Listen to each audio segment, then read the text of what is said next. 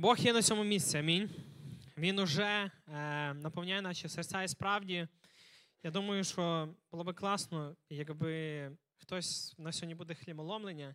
Якщо ви маєте свідчення, е, після того, як ми будемо мати хліболомлення, можете вже трошечки подумати про те, що Господь зробив в вашому серці. Можливо, якесь чудо, можливо, щось Бог змінив, можливо, щось Бог дав, можливо, це була відповідь на якусь молитву або якесь слово, яке торкається вашого серця останнім часом.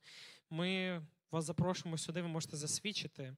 Е, Це буде після хліболомлення, тому е, я вже вас мотивую. Не сидіть, але будьте підбадьоренням ще для когось. І хто був того тижня на служінні, ми говорили е, про Ісуса як Сина Людського. Ми говорили про те, що Він зійшов зі своєї досконалості і воплотився в тіло звичайної людини, таку, такі, як ми є.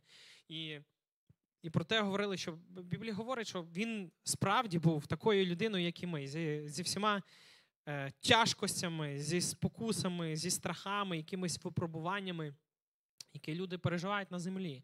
І саме таким чином Господь Ісус Він е, має повноцінне враження, що означає бути людиною. Він має повний спектр емоцій через те, що він прожив своє життя на землі, і його життя ми знаємо, як е, е, проходило. Знаєте, це стало для нас великим прикладом любові і і розумінням того, що Ісус Він справді бажає фізично втручатися в наше життя. Він не просто е, Бог десь на небесах, десь далеко, але Він бажає фізично втручатися в наше життя. Він е, його страждання вони показують, що Ісус нас розуміє. Все, через що ми проходимо, наші якісь випробування, Він поруч, Він готовий дати нам свою руку допомогу. Він знає, що таке бути людиною. І сьогодні ми поговоримо про божественну сутність Ісуса Христа.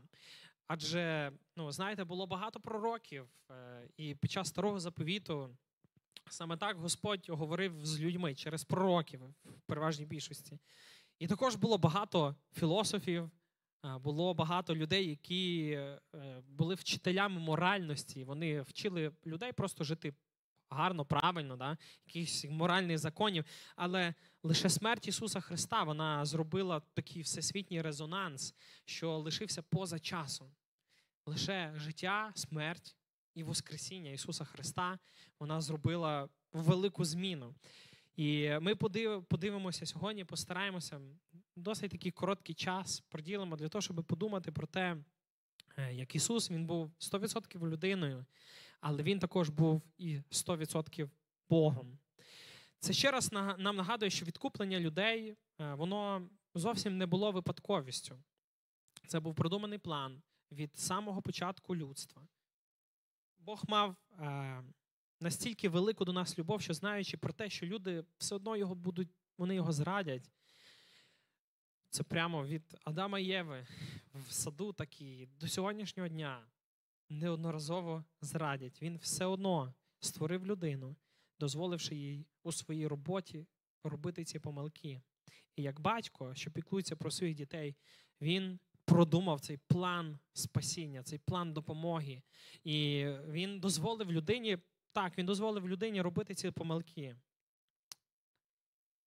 І людина сама, збунтувавшись, відмовилася від Бога.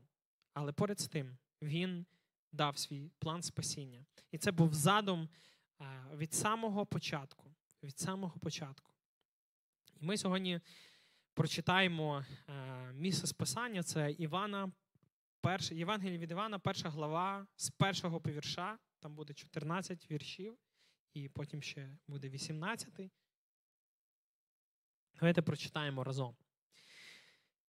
Іван говорить про Ісуса Христа. Е, Він починає своє Євангеліє ось так. Споконвіку було слово. Е, так, зараз. Угу. Споконвіку було слово, і з Богом було слово. І слово було Бог, і з Богом було воно споконвіку. Ним постало все, і ніщо, що постало, не постало без нього. У ньому було життя, і життя було світло людей. І світло світить у темряві, і не пойняла його темрява. Був чоловік, посланий Богом, ім'я йому Йоанн. Прийшов він свідком свідчити світло, щоб усі за нього увірували. Не був він світло, був лише, щоб свідчити про світло. Справжнє то було світло, те, що просвітлює кожну людину. Воно прийшло у цей світ. Було у світі, і світ ним виник, і світ не впізнав його. Прийшло до своїх, а свої його не прийняли. Котрі ж прийняли його, тим дало право дітьми Божими стати, які е, в його ім'я і вірують, які не з крові, а не з тілесного бажання, ані з волі людської, лише від Бога народилися, і слово стало тілом, і оселилося між нами, і ми славу Його бачили, славу єдинородного від Отця, благодаттю та істиною сповненого. Таке, здається, непросте, да? дуже е, багато виникає складнощів, коли ти читаєш його лише в перший раз. Але чуть-чуть поглибивши, ти розумієш, що Іван пише про Ісуса Христа. Він говорить про того, хто був споконвіку, він був на початку, він був, він не з'явився тільки тоді, коли він народився на землі. Але він був споконвіку, він був на початку разом з Отцем і Святим Духом. Вони, е, Він був з самого початку. І потім слово, він називає його так, потім слово стало плоттю. Він воплотився, він прийшов на цю землю для того, щоб, е, маючи якийсь конкретний план. І знаєте, е, дуже було багато пророцтв того, що Ісус Христос має прийти. І знаєте, коли люди запитують, а чому саме Ісус Христос Він він є істина, чому християнство істина, зачекайте, Він виконав абсолютно всі пророцтва, які про нього були сказані. Народження, прихід, розп'яття Ісуса пророкували і заповідали про них Моїсей та багато старозавітніх пророків. У старому заповіті є близько 300 пророцтв про перше пришестя Ісуса Христа і близько 500 пророцтв про його другий прихід. Тобто в Біблії говорилося, ще в старому заповіті говорилося про те, що Ісус Христос, Месія, Він має прийти. І там не просто казали, має прийти. Ні, там говорилися досить конкретні речі. Коли він має прийти, де він має прийти, ким, з якого роду, де він має народитися, з якого роду він прийде. Що станеться? Про його розп'яття, про його Воскресіння. Це все говориться ще в старому заповіті, ще до, за за сотні і тисячі років до того, як це як це сталося. І є близько 500 пророцтв про його другий прихід. І зрозуміло, що це, звичайно, прийде час і це станеться. І всі ці речі вони написані за сотні років до Різдва Христового. П'ята книга Моїсея це повторення закону, що жив і творив близько 1500 або 1300 років до народження Ісуса Христа, містить далекосяжне пророцтво про про Христа Месію. Ми зараз прочитаємо це повторення закону 18, 18, 19. Поставлю пророка для них з-поміж їхніх братів, такого як ти, і дам я слово, е, слова свої в уста його, і він їм говоритиме все. Що я накажу. І станеться кожен, хто не слухатиме слів моїх, той, що пророк говоритиме моїм ім'ям, я покараю того. Пізніше кінцем 18 століття до народження Ісуса Христа за царювання Єзекії, пророк Ісая знову ж говорить про Ісуса Христа. Це Ісая 53 глава, там е, буквально 52 і 53 глава, там величезне пророцтво про прихід і про Ісуса Христа. Хто це буде? Месія, що Він зробить? І там цілі ну, дві глави. Ми прочитаємо всього лише два вірші. Направду ж Він, тобто Ісус, немочі наші узяв і наші болі поніс, а ми уважали Його за пораненого, ніби Бог його вдарив поразами і мучив. А Він був ранений за, за наші гріхи, за наші провини Він мучений був. Кара на ньому була за наш мир. Його ж гранами нас уздороблено. Усі ми блудили, немов ті овечки, розпорошились, кожен на власну дорогу і на нього Господь поклав гріх усіх нас. Вау! ще задовго до приходу Ісуса Христа. Так багато речей було сказано. І все це виконалося в Ісусі Христі. Потім пророк Захарій, що жив, пророкував в Єрусалимі десь 500 років до нашої ери. Е, за царювання Дарія теж передвіщав про розп'я... про розп'яття Христа. Він казав: і будуть дивитися на мене, кого прокололи, і будуть за ним голосити, як голоситься за одинцем, і гірко заплачуть за ним, як заплачуть за первенцем. Знаєте, можна підтасувати дуже багато речей. Можна, е, знаючи ці пророцтва, старатися робити ті речі, виконувати. Да?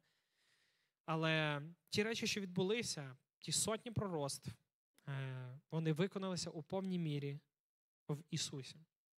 Особливо місце і час народження, чи обставини, чи твій рід, ти не можеш на це ніяк повпливати. І це знову ж таки говорить нам про цей довершений Божий план, який Господь приготував для нас ще на початку світу, знаючи, що ми відвернемося від нього, знаючи, що гріх запанує нашими серцями, Він посилає, Він іде і сам, посилає самого себе, Ісуса Христа, особистість е, Божої трійці.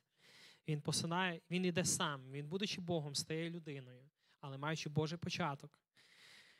І прочитаємо е, ще раз з Івана, е, 4 глава. У ньому було життя, і життя було світло людей.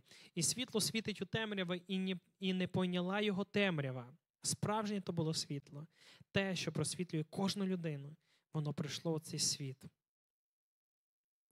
В ньому було життя.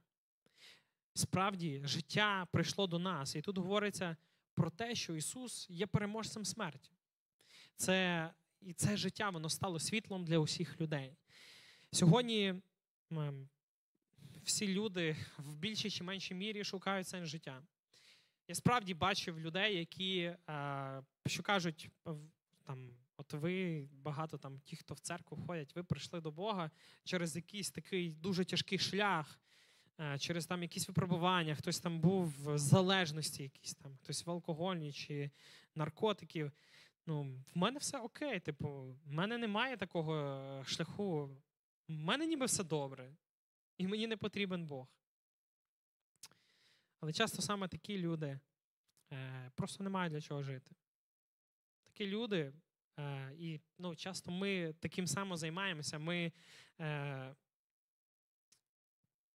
повністю вдаряємося в роботу або народжуємо дітей, да, щоб мати для кого жити. Е, заповняємо свою пустоту якимись е, якимись речами, які, хоч на якийсь час можуть нас е, заспокоїти. Але один на один із собою, коли ми лишаємося, наше серце наповняється скорботою, бо там величезна діра завбільшки з Бога. І ніхто, крім нього, не здатен її заповнити. Ми були створені як люди таким чином, що ну, ніщо і ніхто, крім Бога, не може заповнювати оцю пустоту в нашому серці. Ми були створені для того, щоб шукати Бога, для того, щоб прагнути Його і, і знайти. Ісус став сенсом нашого життя, християн. Не тільки в земному житті, але ми маємо надію зустрітися із ним вічнавіч і після смерті. Це наше прагнення. Але е, Господь Він є світлом для людей, і Він просвічує наші серця.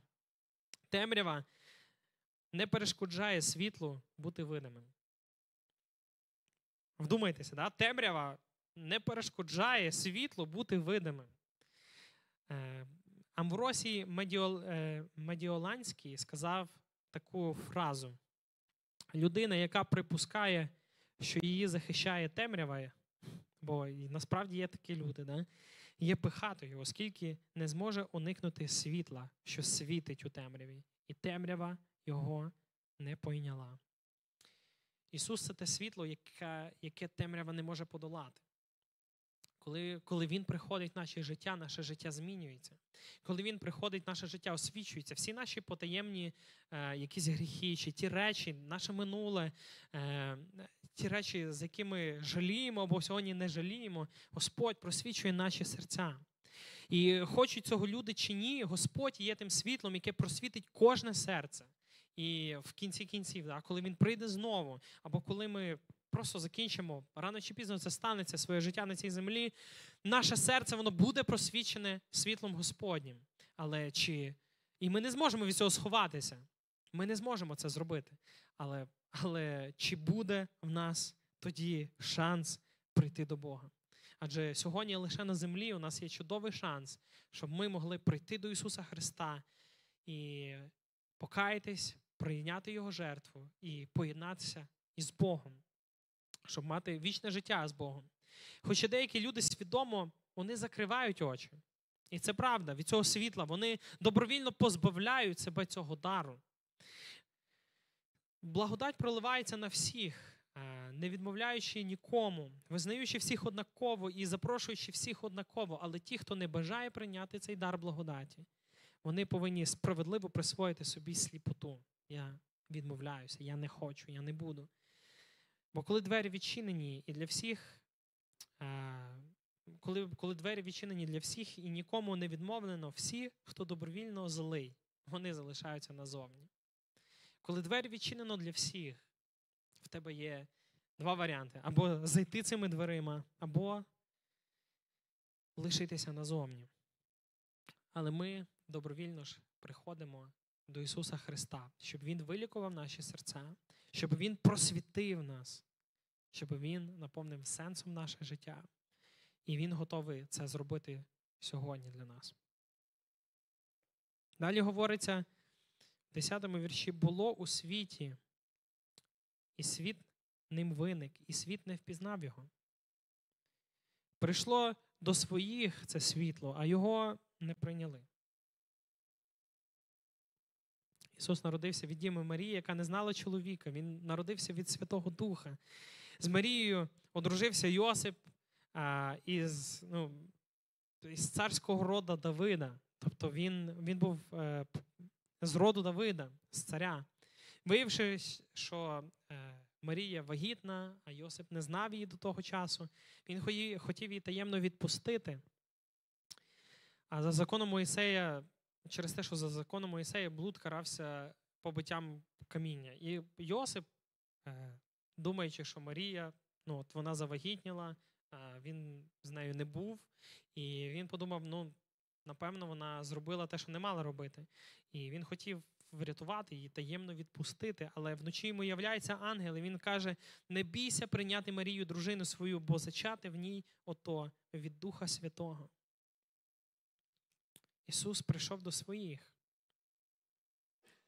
Йосип послухався, і Месій Ісус народився у яслах у Вифлеємі, в Юдеї, як предвіщав пророк Михей, 5 главі, 2 вірш. І малюка назвали Ісусом, як заповідав ангел. Знаєте, раніше е, народження в єврейській культурі, особливо народження хлопчика, воно відзначалося величезним святом. Воно могло супроводжуватися е, біля двох тижнів співами, танцями. Завжди е, цей дім, в якому народилося дитя, він був відкритий на протязі двох тижнів. Вони справді і день, і ніч співали, вони раділи, вони вітали е, цю сім'ю, в якій народилася дитина. І їжа було ну, просто завжди святом. А Ісус він народився зовсім, напевно, не так, якби Бог мав прийти. Його поклали в корито, звідки їла худоба. В сіні, а не на м'якій царській постелі. Він був обгорнутий полотном, яким, е, таким же самим, як загортали пастухи агнця, якого несли до жертвоприношення. Ісус Христос народився здається, не так би, як мав би приходити Бог. Бог народжений для того, щоб померти. І знаєте, лише свято, лише Вифлеємська зоря, вона так святково світила на цей дім, де справді народився цар світу. Той, хто мав принести звільнення від гріха для усього людства і показати Боже царство. Він прийшов як слуга прийшов як слуга, де усі люди могли прийти до нього. І знаєте, коли я коли я це це, це писав, я, я думав про те, от ми згадуємо про жертву Божу, ми згадуємо про е, те, що він зробив для нас. І ну, нам наше серце наповняє якимось чином сум, так? Але я подумав про те, що ну, Богу не потрібні наші співчуття про його страшну долю. Богу не потрібні наші співчуття е, або якісь слова підбадьорення, адже від початку світу він знав, що він віддасть себе за тебе. Він добровільно прийняв цю, цей план. Він добровільно прийняв цю волю свого Отця. Він прийшов на, на землю для того, щоб пройти всі ці випробування, для того, щоб зробити все, аби кожен з нас сьогодні мав можливість спастися в Ісусі Христі.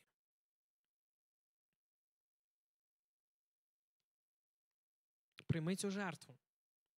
Прийми Ісуса як свого Спасителя і будь вдячний. Це все, що сьогодні потрібно для нас. Йому не потрібно співчуття, але нам потрібно просто згадувати, нам потрібно пам'ятати про те, що Господь зробив для кожного із нас. 12-й вірш написано: котрі ж прийняли його, е, тим дало право дітьми Божими стати, які в ім'я Його вірують. 13-й, які не з крові, а не з тілесного бажання, ані з волі людської, лише від Бога народилися. Він дав нам право стати дітьми Божими. Не за нашою природою. Ми ми за природу своєю ну, звичайні люди, да? але він е, е, але він дав це як дар через всиновлення. Сьогодні Господь, всі, хто приходить до нього, Він всиновлює як своїх як своїх дітей. Ми сьогодні можемо бути е, в сім'ї Божій, да? як діти. Галатів 4 глава. Коли ж прийшла повнота часу, Бог послав свого сина, який народився від жінки, був під законом, аби викупити тих, які під законом, щоб ми одержали всиновлення. А оскільки ви сини, то Бог послав у наші серця духа свого сина, який кличе Ава Отче. Тому ти вже не раб, але син. А якщо син, то через Христа і спадкоємець Божий. Сьогодні ми спадкоємці Бога. Він прийшов заради того, щоб ми знову народилися в Ісусі Христі, заради того, щоб дати нам нове життя. Бо так само, як і Христос через, е, через приниження прийшов розділити нашу смертність. Так само, як Христос через своє приниження, Він прийшов, щоб розділити нашу смертність.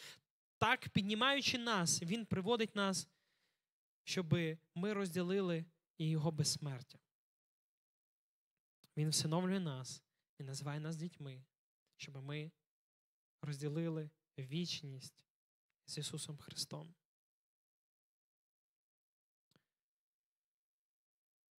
І Слово стало тілом і оселилося між нами, і ми славу Його бачили.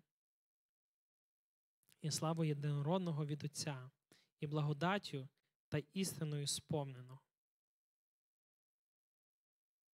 Слово стало тілом Ісус, будучи Богом, народився на цю землю. І ми бачили Його, і ми славу Його бачили, славу єдинородного від Отця, благодаттю та істиною сповненого. Ісус, все людський, став людиною.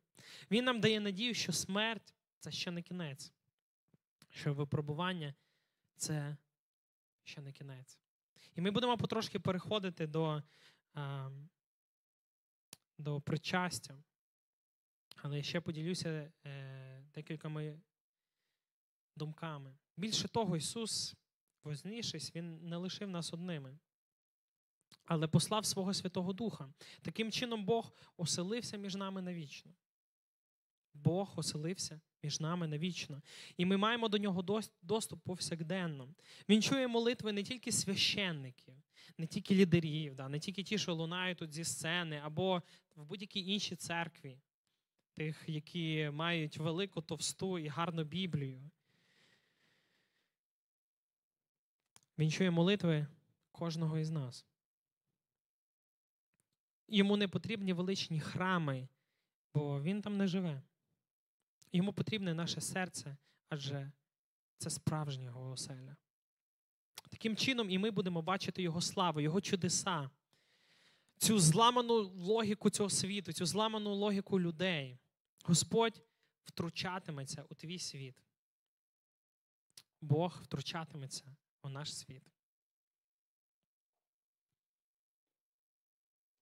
18 вірш а, говориться так: ніхто і ніколи Бога не бачив, єдинородний син, що в оцевому лоні той об'явив. Христос це найчистіше та й най, е, найчистіше та найповніше об'явлення Бога. Христос показав нам Бога. Все-таки людям, особливо, знаєте, в таких тяжких обставинах, нам так потрібна ця особиста зустріч.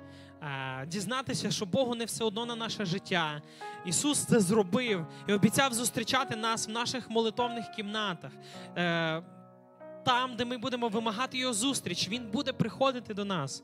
Всюди, де ми його будемо кликати, Господь буде являтися. Він обіцяв приходити. І саме Ісус об'явив себе людям. Саме так. В об'явленні 1 глава, 8 вірш говориться: Я Альфа і Омега, говорить Господь, Бог, той, хто є, і хто був, і хто має прийти. Той, хто є, той, хто був, той, хто має прийти, той, хто гряде.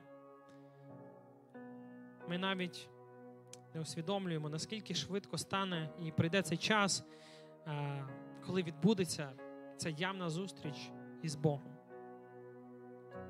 У причащанні тіла і крові Христової людина залучається до такої боголюдської природи Христа, до божественної природи Ісуса Христа. Ми з'єднуємося з Ним, і у цьому з'єднанні ми переображаємося.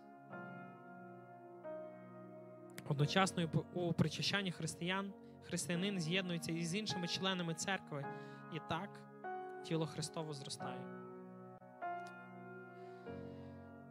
У бесіді про виногладну росу Христос пояснює своїм учням, що саме в тілесному з'єднанні з ним людина отримує необхідні сили для духовного розвитку і вдосконалення. Це записує, записано в Івана 15 главі. Він, Ісус говорить про себе. Він каже: Я гілка, я, е, як гілка не може приносити плоду сама від себе, якщо не буде на лузі, так і ви, якщо не будете в мені. Я є лоза, а ви гілки. Хто перебуває в мені, і я в ньому, той приносить багато плоду. Бо без мене не можете робити нічого. Ісус нам говорить про те, що ми маємо мати єдність, об'єднуватися із Ним самим. І ми це можемо робити, коли ми пригадуємо жертву на Христі. Ми об'єднуємося із Христом пригадуючи його жертву на Христі через причастя. Це також означає те, що ми очікуємо. Ми очікуємо, що Він прийде знову у славі, коли всі народи, так говорить Біблія, коли Він прийде знову на коні, е, на білому коні, весь світ це побачить. Це не буде вже так само, як перший раз. Він не прийде як слуга, але він прийде як цар. І його всі, всі люди зрозуміють, що Ісус цар. І для когось буде запізно.